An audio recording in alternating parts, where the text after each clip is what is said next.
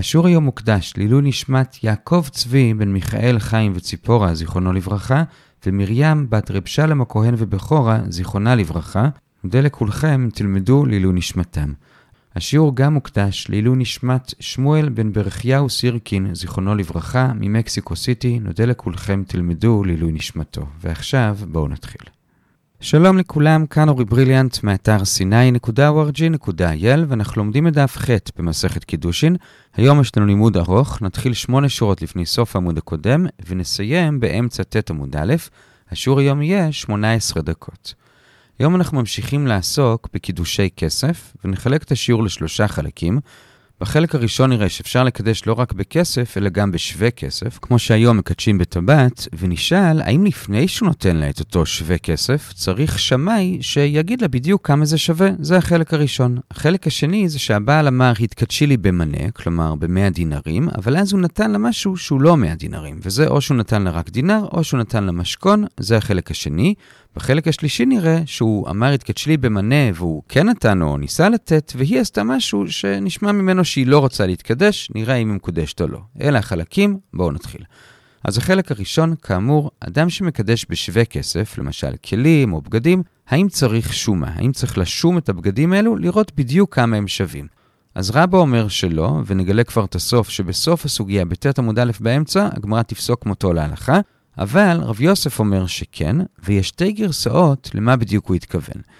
הגרסה הראשונה זה שאם הוא נתן את הטבעת סתם, ולא אמר כמה הטבעת שווה, וברור שהיא שווה יותר מפרוטה, אז לא צריך שומה. היא פשוט מכוונת להתקדש במה שזה שווה. העיקר שזה יותר מפרוטה. אלא מתי כן צריך שומה? אם הוא אמר לה כמה זה שווה. הוא אמר לה למשל זה שווה 50, אז אפילו שבאמת זה שווה 50, בכל זאת היא לא תהיה מקודשת אם לא הייתה שומה. כי זה שהוא אמר לה זה יפה מאוד, אבל היא לא סומכת דעתה על זה, היא צריכה לדעת שזה באמת שווה 50, ואם לא היה שומה זה נחשב שהיא לא הסכימה והיא לא מקודשת. מקודשת. זו הגרסה הראשונה ברב יוסף, שאומר שצריך שומה.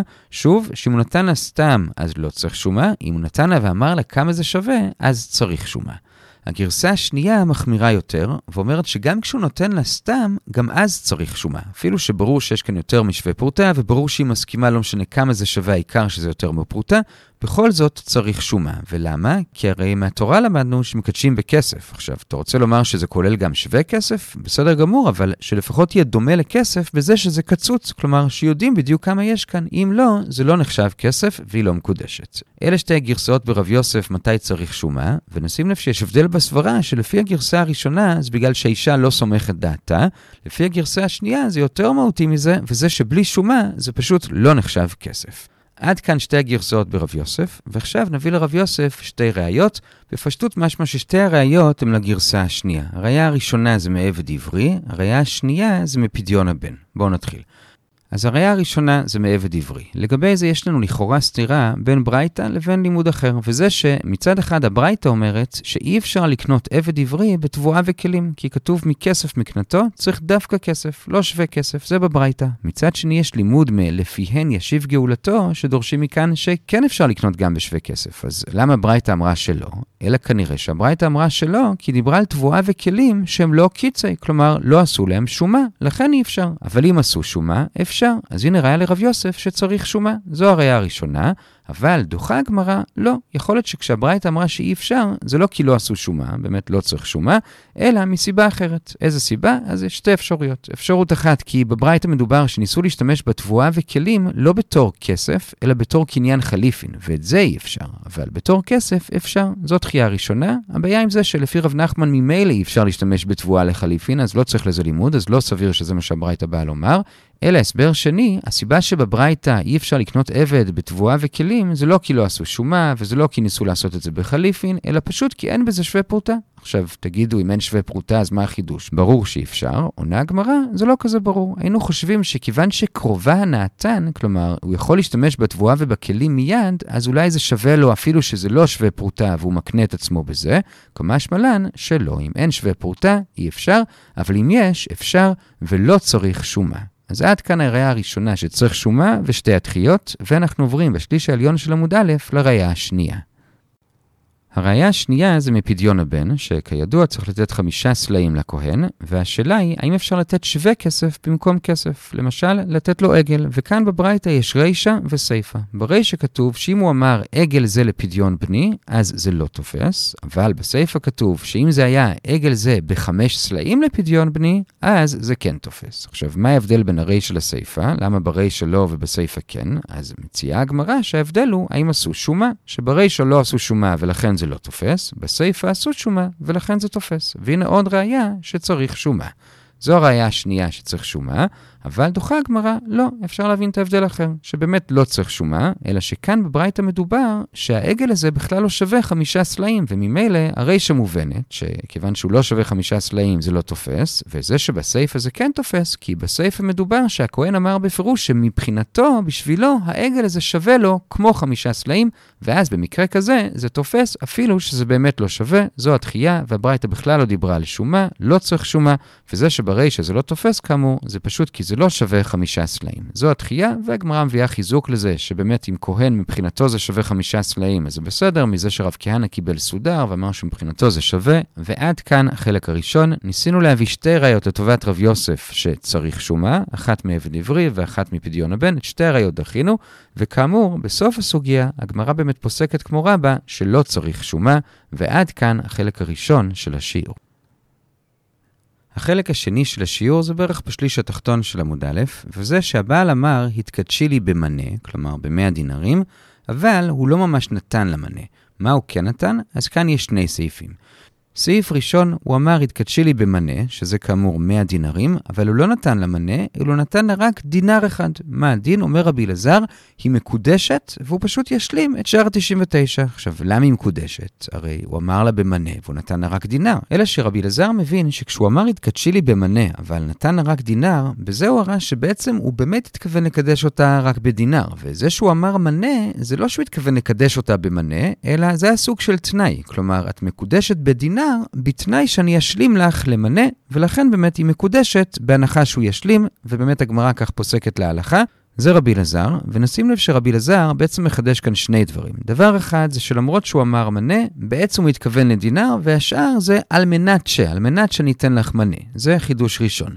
חידוש שני, שכשהוא אומר הרי את מקודשת על מנת שכך וכך, אז הוא בעצם מתכוון לקדש אותה כבר מעכשיו. כלומר, שכשהוא ישלים את המנה, אז למפרע היא תהיה מקודשת כבר מעכשיו, שזה כרבונה בדף ס'. עד כאן החידוש של רבי אלעזר, ועכשיו הגמרא מקשה על זה ומביאה שתי תשובות, ובזה סיימנו את הסעיף הראשון. הקושייה זה במילה מייטיבי, ובפשטות זה בא להקשות על ההנחה הראשונה, שלמרות שהוא אמר מנה הוא בעצם מתכוון לדינר, והשאר זה רק על מנת ש, והקושייה היא מברייתא, ממקרה די דומה, אדם אמר התקדשי לי במנה, והוא לא נתן לה מיד את כל המנה, אלא הוא נתן לה דינר, ועוד דינר, ועוד דינר, וככה מנה והלך עד שהגיע למנה, ואומרת הברייתא, היא לא מקודשת מההתחלה, היא מקודשת רק כשהוא ישלים את כל המנה, ועד שהוא ישלים, היא יכולה גם לחזור בה, כי היא עוד לא מקודשת. אז איך רבי אלעזר אמר שבעצם הוא התכוון לקדש אותה כבר בהתחלה בדינר, והשאר זה רק תנאי, ואילו בברייתא אנחנו רואים שהוא התכוון לקדש אותה בכל המנה, והיא תהיה מקודשת רק כשהוא ייתן לה את כל המנה. זו הקושייה, ולזה יש שתי תשובות שאומרות שהברייתא שם היא שונה מהמקרה שלנו. במה היא שונה? אז תשובה ראשונה אומרת ששם זה שונה, כי שם הוא לא אמר התקדשי לי במנה, אלא הוא אמר התקדשי לי במנה זו. כלומר, הוא מחזיק שק של 100 דינרים, והוא אמר, במנה הזה, בכל השק הזה, את מקודשת. וממילא, כאן אי אפשר לומר שהוא התכוון רק לדינר, הוא התכוון לכל המנה, ולכן שם בברייתא תהיה מקודשת רק כשהוא יסיים באמת את כל המנה. זו תשובה ראשונה.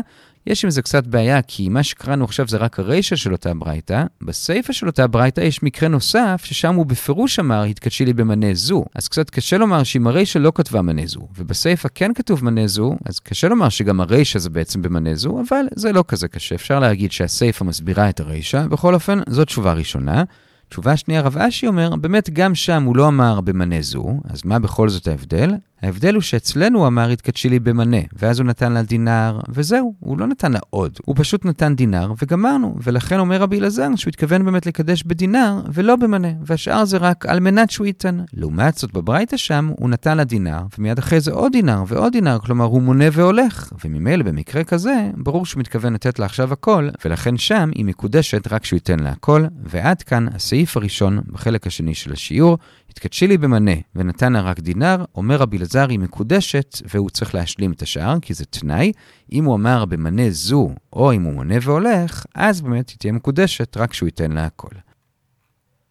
הסעיף השני בחלק השני זה בשורה האחרונה בעמוד א', וגם כאן הבעל אמר התקדשי לי במנה, אבל הוא לא ממש נתן לה. אלא מה הוא עשה הפעם? הוא נתן לה משכון. כלומר, הוא אמר אני מקדש אותך במנה, אבל בינתיים קחי את הכיסא הזה שיש לי בבית, הוא שווה מנה, ועוד מעט אני אביא לך מנה. מה הדין? אומר רבא בשם רב נחמן, היא לא מקודשת. למה? כי מנה אין כאן, משכון אין כאן. כלומר, במנה היא לא מקודשת כי הוא עוד לא נתן לה את המנה, הוא רק התחייב לתת. ובמשכון היא לא מקודשת כי הוא לא התכוון לקדש אותה במשכון. לכן היא לא מקודשת לא במנה ולא במשכון. זו הכוונה מנה אין כאן, משכון אין כאן, הסברנו את זה לפי תוספות רי הזקן. זו הלכה של רבא בשם רב נחמן, ובסוף הסוגיה באמצע ט עמוד א', הגמרא פוסקת כמותו, ועד כאן ההלכה עצמה.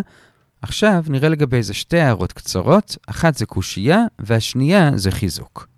אז הקושייה זה הייתי וירב לרב נחמן, זה מברייתא ששם מפורש, שאם הוא קידש אותה במשכון, היא כן מקודשת. איך זה מסתדר? עונה הגמרא זה תלוי של מי. כלומר, שם בברייתא מדובר שיש מישהו אחר שחייב לבעל כסף, ואותו מישהו נתן לבעל משכון, כך שכרגע המשכון בעצם שייך לבעל, ועכשיו הבעל מעביר את המשכון ואיתו את החוב לאישה. במקרה כזה היא כן מקודשת, כי יש פה משהו שכבר שווה כסף, והוא מעביר אותו ממנו אליה. זה שם בברייתא. לעומת זאת אצלנו אין כאן חוב קיים. הבעל בעצם רוצה ליצור חוב בזה שהוא נותן לה משכון, אז הוא בעצם עוד לא נתן לה משהו שכבר שווה כסף. הוא פשוט נותן לה משהו ואומר שהוא יביא לה כסף. במקרה כזה, זה לא נחשב שהוא כרגע נתן לה משהו, ולכן היא לא מקודשת, כך הבנתי את הסברה, נשמח לשמוע דעתכם.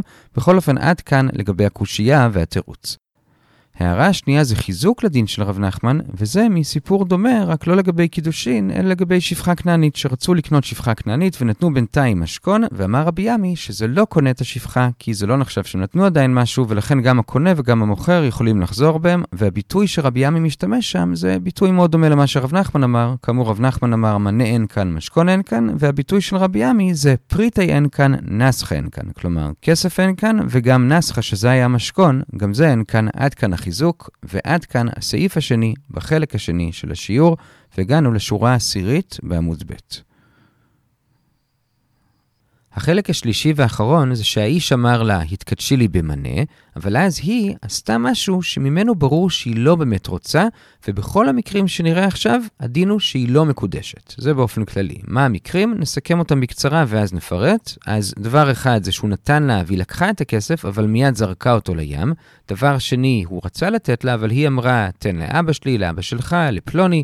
דבר שלישי, הוא רצה לתת לה, והיא אמרה, שים את זה על הסלע, או אם זה כיכר, תן את זה לכלב או לעני.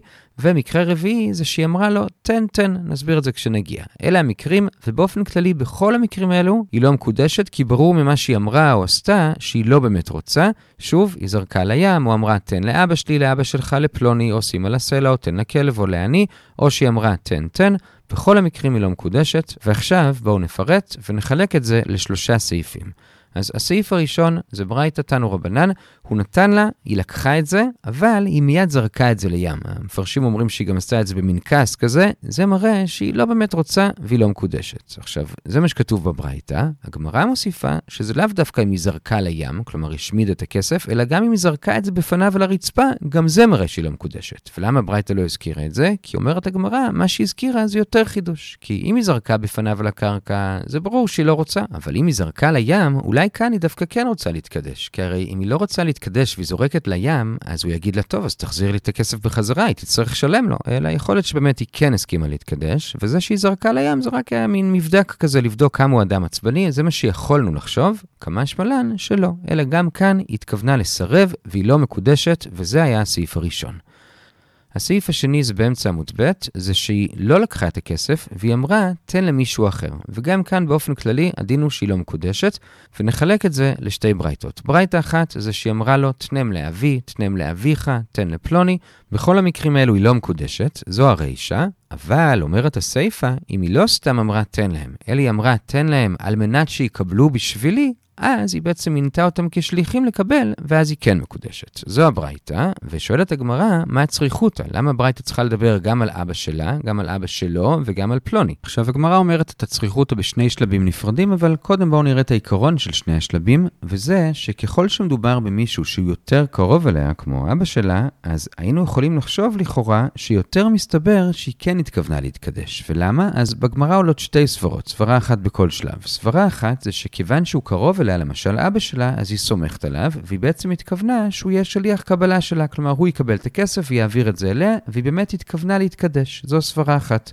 סברה שנייה זה שהיא לא התכוונה שהוא יהיה שליח קבלה, אלא התכוונה להתקדש מדין ערב, כמו שראינו אתמול, שיכולה לומר תן את זה למישהו אחר ואני אתקדש בזה, והכסף לא אמור אחרי זה לעבור אליה, אלא להישאר אצל אותו אדם, וממילא גם זה מסתבר יותר באדם שהוא קרוב אליה, כמו למשל אבא שלה, כי למה שהיא תרצה לתת מתנה כזאת למישהו שהוא לא קרוב אליה? אלה שתי הסברות שעולות, למה דווקא באדם קרוב יותר מסתבר שהיא כן התכוונה להתקדש. עד כאן הסברות שלכאורה היינו יכולים לומר, לכן צריך את הברייתא להשמיע לנו שזה לא נכון, אלא באמת, בכל שלושת המקרים, תן לאבי, לאביך או לפלוני, בכל מקרה, ברישה היא לא מקודשת, כי היא לא אמרה בפירוש שיהיו שליחי קבלה, בסיפה היא מקודשת, וזו בעצם הצריכותא, שהרישה שהיא לא מקודשת זה נכון אפילו במי שקרוב אליה כמו אבא שלה, בסיפה שהיא מינתה כשליח קבלה היא כן מקודשת אפילו באבא שלו ואפילו בסתם פלוני, עד כאן הצריכותא, בגמרא זה כאמור מובא בשני שלבים, ועד כאן לגבי הברייתא הראשונה, כשהיא אמרה, תן לאבי, לאביך או לפלוני. הברייתא השנייה זה שמונה שורות לפני סוף עמוד ב', זה מקרה דומה, גם כן הוא אמר, התקדשי לי במנה, והיא גם כן אמרה, אל תיתן לי, אלא תנם על גבי הסלע, או אם זה כיכר לחם, זרוק את זה לכלב, או תן לעני. בכל המקרים האלו גם כן היא לא מקודשת. זה באופן כללי, אבל נעיר על זה כמה הערות. הערה ראשונה, זה נכון כשמדובר בסלע ברחוב, או כלב ברחוב, אבל אם זה הסלע שלה, אז בעצם כשהוא שם על הסלע הוא נותן לה, או אם זה הכלב שלה, אז היא כן מקודשת, כי היא כן קיבלה משהו. אבל בסוגריים, לגבי עני, אפילו אם זה עני שלה, כלומר עני שהיא דואגת לו באופן קבוע, זה שהיא אמרה לתת לאותו עני, זה לא נחשב שהיא קיבלה כאן משהו, גם הוא צריך לתת צדקה, והיא לא מקודשת. זאת הערה ראשונה.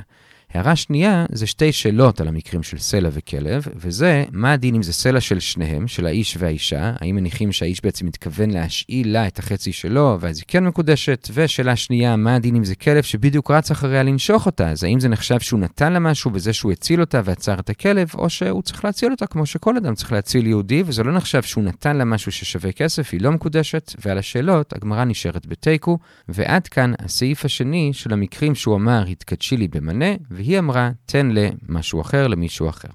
הסעיף השלישי, ובזה נסיים, זה בשורה האחרונה בעמוד ב', וזה שלושה סיפורים של תן תן. מה הכוונה? אז נספר רק את הסיפור הראשון מהשלושה, כי השניים האחרים ממש זהים, וזה לגבי ההוא גברא, איש אחד שהיה מוכר חפצים כאלה, והאישה באה וביקשה אחד, והוא אמר, את רוצה? אני אתן לך, אבל אם תתקדשי לי. והיא אמרה, יאללה יאללה, תן תן. ומה הדין? אומרת הגמרא, היא לא מקודשת. למה? כי כשהיא אמרה תן תן, היא לא התכוונה כן אני אתקדש לך, אלא התכוונה תפסיק לדבר שטויות ופשוט תיתן לי, ולכן היא לא מקודשת. זה הסיפור הראשון, וכאמור יש עוד שני סיפורים דומים, פעם עם יין ופעם עם צמרים, עם אותו דין. עכשיו שואלת הגמרא, מה אם היא לא אמרה תן תן, אלא רק פעם אחת, תן? אז בזה יש מחלוקת. רבינה אומר שבזה היא כן מקודשת, אבל רב סמא ברקתא אומר שגם כאן היא לא מקודשת, וככה ההלכה, ועד כאן הסעיף השלישי, בחלק השלישי של השיעור, מקרים שהבעל נתן, אבל האישה הראתה שהיא לא רוצה. ועכשיו ממש לסיום, בסוגריים, הגמרא חוזרת לשלושה נושאים שדיברנו עליהם היום, ואומרת כמי ההלכה, הזכרנו את זה גם תוך כדי השיעור. הלכה הראשונה, לגבי החלק הראשון, האם צריך שומה, הגמרא פוסקת כרבה שלא צריך שומה, נגד רב יוסף. הלכה שנייה, זה היה הסעיף הראשון בחלק השני, לגבי התקדשי לי במנה ונתן לה דינר, אז הגמרא אומרת שבאמת רבי אלעזר הוא גם להלכה, שהיא מקודשת והוא צריך להשלים את המנה. והלכה שלישית, לגבי הסעיף השני בחלק השני, אם הוא אמר לה התקדשי לי במנה ולא נתן לה מנה, אלא נתן לה משכון, אז הגמרא פוסקת כמו רב בשם רב נחמן, שהיא לא מקודשת. עד כאן סיכומי הלכות, והגענו לאמצע ט' עמוד א', נעצור כאן, ונחזור על מה שראינו. המשכנו היום לעסוק בקידושי כסף, וחילקנו את השיעור לשלושה חלקים. בחלק הראשון ראינו מחלוקת האם כשהוא מקדש בשווה כסף, כלומר כלים או בגדים, האם צריך שומה. רבא אמר שלא, רב יוסף אמר שכן, וראינו שתי גרסאות. למה? או כי היא לא סומכת דעתה, ואז צריך את זה רק אם הוא אמר לה כמה זה שווה, אז היא צריכה לדעת שזה באמת כמה שהוא אמר. או כי שווה כסף שהוא לא קצוץ, כלומר לא יודעים כמה הוא, הוא לא נחשב כסף, ואז זה נכון, לא רק אם הוא אמר לה כמה זה שווה, אלא גם אם קידש אותה סתם, צריך שומה. זה רב יוסף. הבאנו לו שתי ראיות, אחת מעבד עברי ואחת מפדיון הבן, אבל שתי ראיות דחינו, וכאמור להלכה, פסקנו נגד רב יוסף, אלא כי רבה שלא צריך, זה היה החלק הראשון. בחלק השני, הוא אמר לה, התקדשי לי במנה, אבל לא נתן לה, אלא מה כן? אז סעיף ראשון, הוא נתן לה רק דינר, והדין הוא שהיא מקודשת וישלים, כי זה נחשב כאילו אמר לה, התקדשי לי בדינר, על מנת שאני אשלים לך למנה. הקשינו על זה מברייתא, שאומרת שהיא מקודשת רק שישלים, אבל ענינו שתי תשובות, או שם דובר שהוא אמר במנה זו, כלומר בכל המנה, או ששם הוא מונה והולך, הוא נותן לה עוד דינר ועוד דינר, ואז ברור שהוא התכוון שהיא תתקדש רק בסוף, אבל אם הוא אמר התקדשי במנה ונתן לה דינר וזהו, אז היא כן מקודשת וישלים, זה היה הסעיף הראשון. בסעיף השני הוא אמר לה, התקדשי לי במנה, ולא נתן לה מנה, אלא נתן לה משכון שמחייב אותו לתת לה את המנה, היא גם כן לא מקודשת, כי מנה אין כאן, משכון אין כאן. הקשינו על זה מברייתא ותרצנו שבמשכון של מישהו אחר, אז היא כן מקודשת, והבאנו חיזוק מרבי עמי, וזה היה החלק השני. בחלק השלישי, הוא קידש אותה במנה, אבל היא עשתה משהו שממנו ברור שהיא לא רוצה להתקדש, אז היא באמת לא מקודשת. וזה, א', אם היא זרקה את זה לים, והגמרא מאירה לא רק ים, אלא גם אם היא סתם זרקה על הקרקע, אז היא לא מקודשת. והחידוש הוא שאפילו אם היא זרקה לים, זה א', ב', אם היא לא לקחה את הכסף, אלא אמרה תן למישהו למשהו אחר, אז היא גם כן לא מקודשת, וזה אם היא אמרה תן לאבי, לאביך, לפלוני, או שים על הסלע, או תן לכלב, או לעני, בכל המקרים האלו היא לא מקודשת. לגבי אבי, אביך ופלוני, אם היא אמרה שיקבלום לי, אז היא כן מקודשת, וגם ראינו מה הצריכותא של אבי, אביך ופלוני. לגבי סלע וכלב, אם זה סלע או כלב שלה, אז היא כן מקודשת. אם זה שלה ושלא בשותפות, הגמרא נשארה בתיקו. לגבי אני, אפילו שזה אני כביכול שלה, כלומר היא דואגת לו תמיד, היא עדיין לא מקודשת. לגבי כלב שרץ אחריה, הגמרא נשארה בתיקו. וסעיף שלישי, היא ביקשה ממנו משהו, והוא אמר, אם אני אתן לך תתקדשי לי, והיא אמרה, תן, תן, היא לא מקודשת, כי זה לא נחשב שהיא הסכימה. אם היא רק אמרה פעם אחת, בזה יש מחלוקת, וההלכה היא שהיא לא מקודשת, כל טוב.